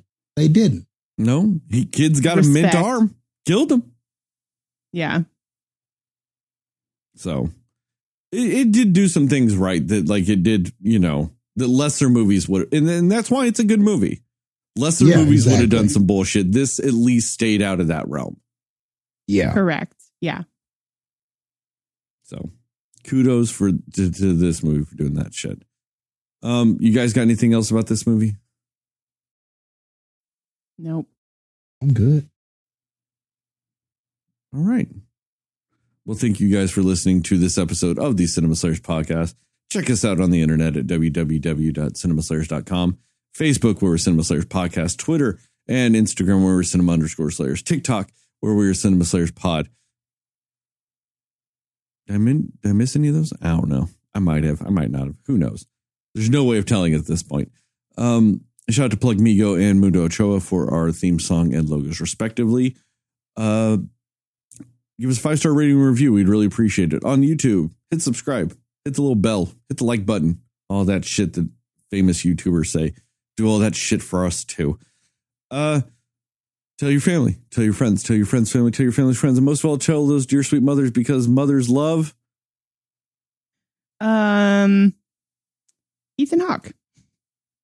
You heard it there. Mothers love Josh Hartnett, and you know most of That all, just too. like in the TikToks and the and the podcast and the YouTube videos. Uh, remember, according to Justin, Moon Knight is the best picture winner.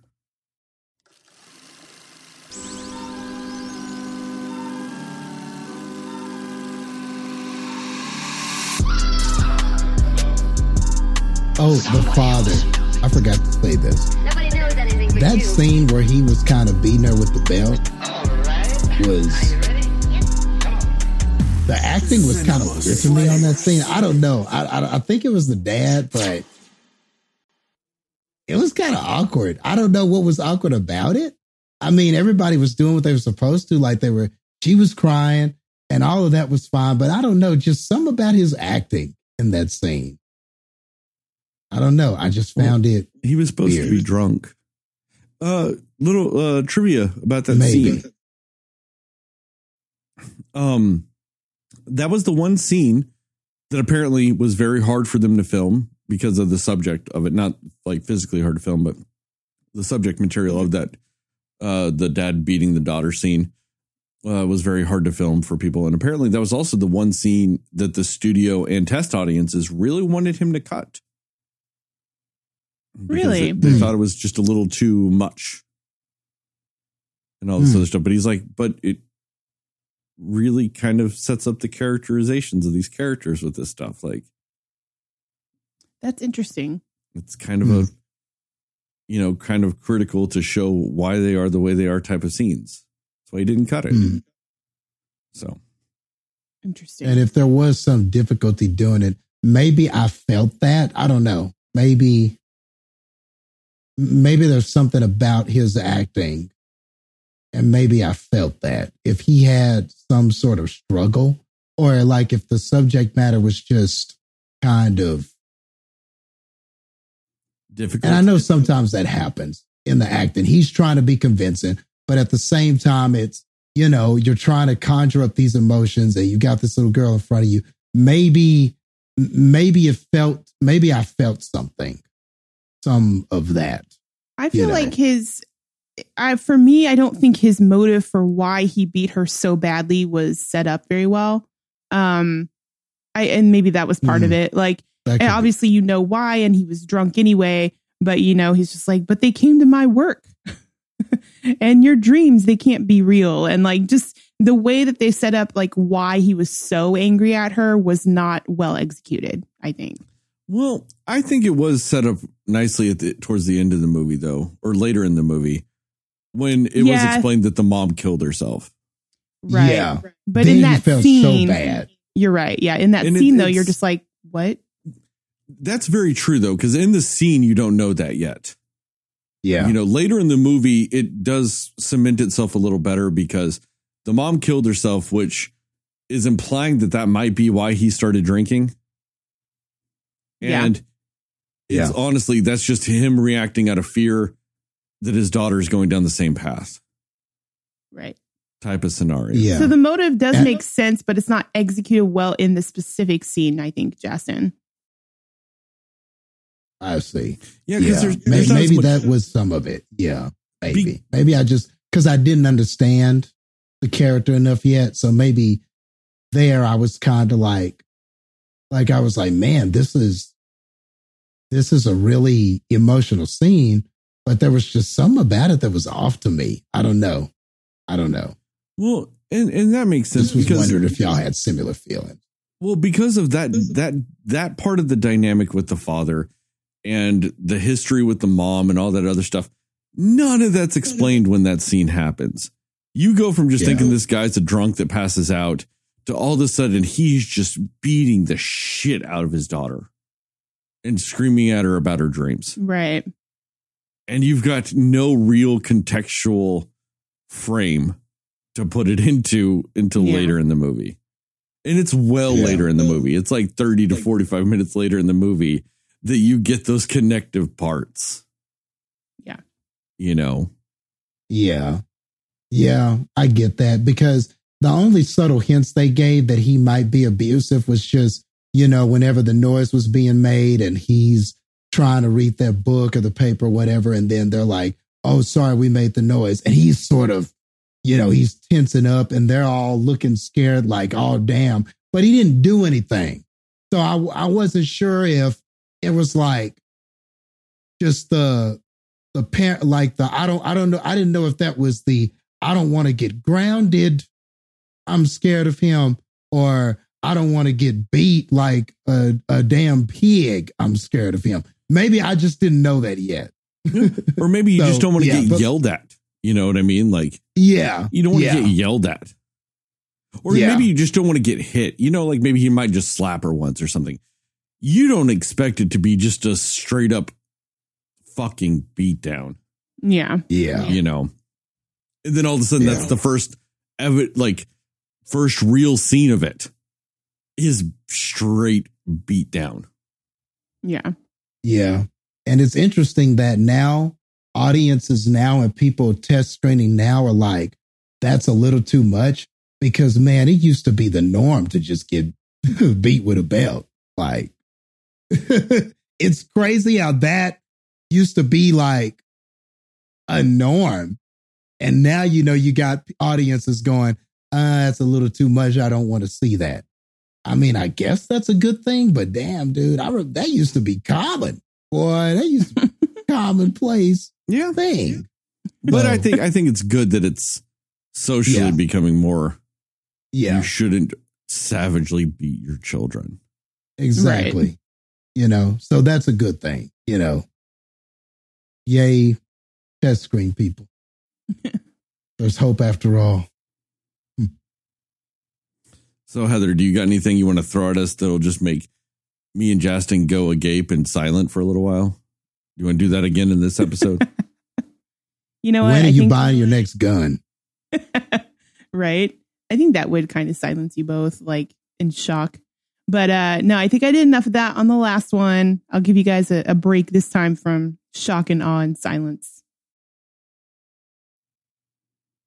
Well, It there we would be go. hilarious if one random day you were berating her and she just pulls out a Glock and she's like, Sterling, I, am sorry. That would that Can might you be the imagine greatest thing. You, maybe you do need to get a gun. Maybe they're all right. We're just sitting there, and I'm like, Heather, no, you don't get points in the game. And she's like, but do I now? yeah, right.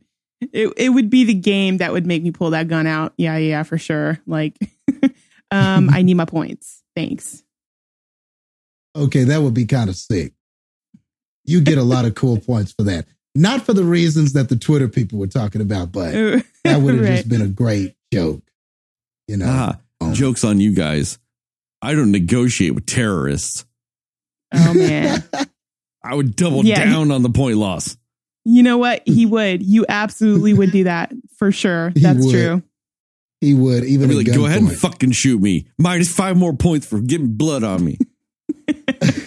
You 100% would. would. do that. a gun would beat his head and you would still be losing points. That's true. Integrity is what that's Mm. called. Integrity. Yeah, yeah. Integrity. Gotta have it. And the only thing I have integrity about is arbitrary points in a game. Yeah. That's it. That's fair. You have integrity about bagels though. You be on them bagels. You still be on them bagels, man. Justin, I You don't still be on really eat bagels. as many bagels as you sound. I went through a bagel phase where I ate four a day. It's fine. so many. Just a phase, though. I, mean, it's I, fine. I still can't believe it. Here we are years later, and I still, I'm, I'm, I'm just so upset. I just look at you differently after you told that story. What about what about the fact, Justin, that I ate 21 bagel bites last night? Oh my gosh, you've evolved. But they weren't full on bagels, Justin. They were bagel bites. Because with the pizza's on a bagel, you can eat pizza anytime. Pizza. oh no, I feel like Jason's like physically hurt by this information.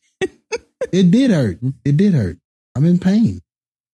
Good. That only fuels me and makes me stronger.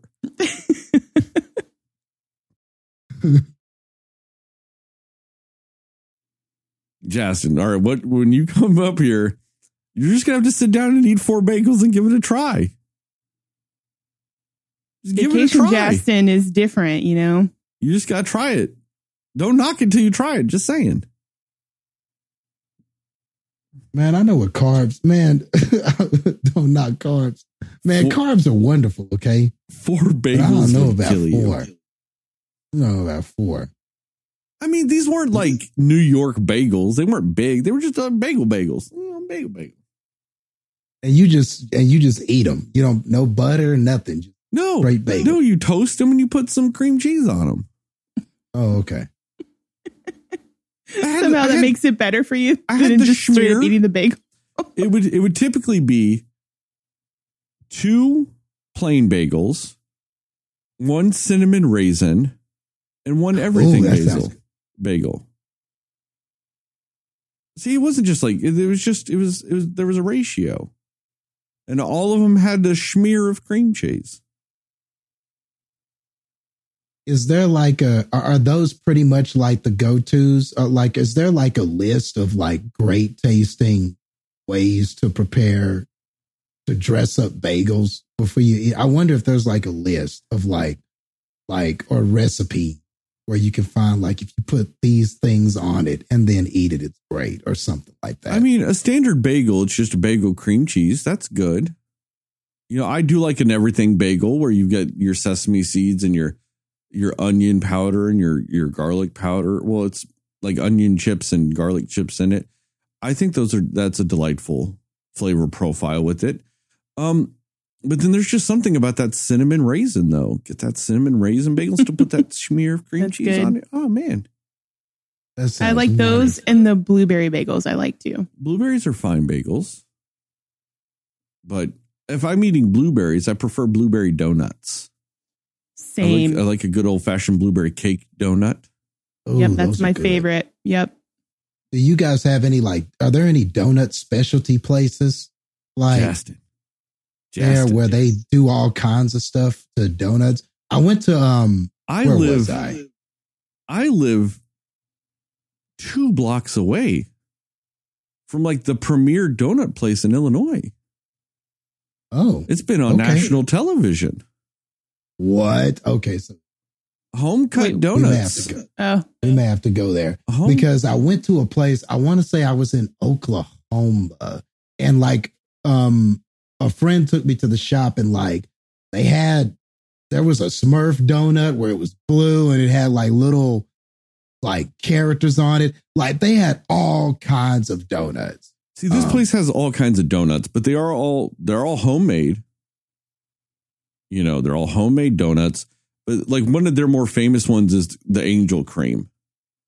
Essentially, it's kind of a like a special whipped cream they make injected into a donut. Mm. Yeah. Um, their Bavarian creams are really good. I love their French crullers. Their French crullers are one of the best I've ever had. What? Yeah, I love uh, their French crullers. They're just beyond belief. But it is just an old school 24 7. We make our own donuts donut shop. Wow. I see. I'm more of a donut guy, uh, bagel guy. Yeah. I guess I- you can like them both, but when you come here, I, I just you know donuts is yeah, we- that. though. when you come here, we'll, we, we, we walk, I, we can just walk right over. Because, like I said, it's truly not that far away. And that's when Oh, I go, that's when I go get it, I just walk over. Oh, that's tight.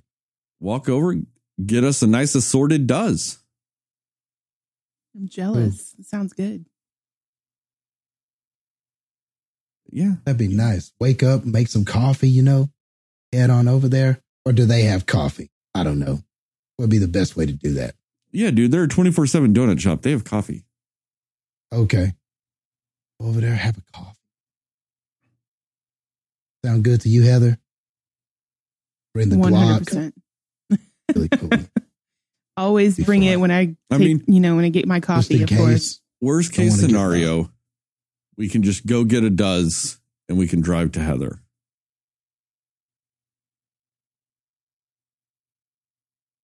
And we can eat some home cut donuts and drink some coffee. That'd be tight. Record a coffee and donuts. Talk, talk about whatever. Yes. Discuss Glocks. Heather's famous. I mean, I know a lot about them, so And right. Real gentle talking about Glocks. But yes, super good donuts, Justin. This, this donut Okay. talk, like, I'm excited that you're coming to visit Jackson, but like this whole thing is probably the thing I'm most looking forward to so far for you being here. Home cut donuts with you guys and, uh, you know, just chilling with coffee. Well, that's on the itinerary. That is happening. For Oh. sure. Yes. Donuts. Where did we go? Were they dressed up? Were we dressed up and they had really good food? They had the steak and the That'd be Endless Morton's. sides. Morton's. very game. I think I think this time if we go, we should go to the Ruth's Chris. That's in the city. Oh, oh, is oh is there someplace else? Okay, yeah, Yeah, let's I'm go to down. Ruth's Chris. Okay, And maybe is it should, another steak place or is this like yeah, another yeah, steakhouse. specialty? Ruth's Chris Oh, is, okay. a, is a steakhouse. Okay, Yeah, super super top end steakhouse. Um, one other thing we need to do, Justin, while you're here, is we should probably go to Cheval in the city, um, because Cheval, it's supposed to have the best burger in Chicago. Like it's it's a twenty dollar gourmet hamburger. Like it's not like just like a regular hamburger. And like most people, whenever you're talking about like burgers in Chicago, yeah, there are better. Like a lot of people consider maybe the greasier, like more diner style are better. But like Cheval, when it comes to like the fancy hamburgers, like a twenty dollar hamburger, it's supposed to be like, well, yeah, it's fucking delicious though. Might be twenty bucks, Okay. but it's delicious type of scenario. Nice. okay, we'll do you that. guys too. know we're still recording, right? Yeah, Okay. Everybody, the last thing I'll say. Chris. because I'm probably going. I'm I'm thinking about taking a week. I- I'm, I'm well. I wanted to confirm with y'all what works. But shoot, I was thinking about man, probably still a week. It'll be a holiday, and I could take off days. I'm already Do off that week. I can make You can just- arrangements. Yeah, we'll You work it out. I'm fine with that. You See, know, so- wrestle You're like because I wrestled that that Friday, but then I was thinking, man, could just wrestle Friday, and then just stay to next Friday or something like that. see. that. So we're gonna have several special podcasts. We're gonna record whatever some re- podcast like a normal one that week. We'll record a coffee and donuts episode. And one thing I think we should do is I actually have a version of Mon- Monopoly called the world's longest game of Monopoly, Okay. and we can record an episode at least of a little while of us playing. That'd be funny. But it's Okay. it's like this is like this version of Monopoly only comes with one die. Because two die would mean you could go 12 spots and then Oh, roll again because that means double sixes. No, there's no doubles. You can't roll doubles to get out of jail because there's only one die. Yeah. World's longest version. Man, that's crazy. I also have a Okay. and d version of Clue. what? nice. Got to try that too. where they've got special powers. Like each each character has a different ability that you can use too. See, I've got all the fun stuff. We can. We're just gonna have a week of special podcast episodes. yes. That'd be But on that note, I'm out.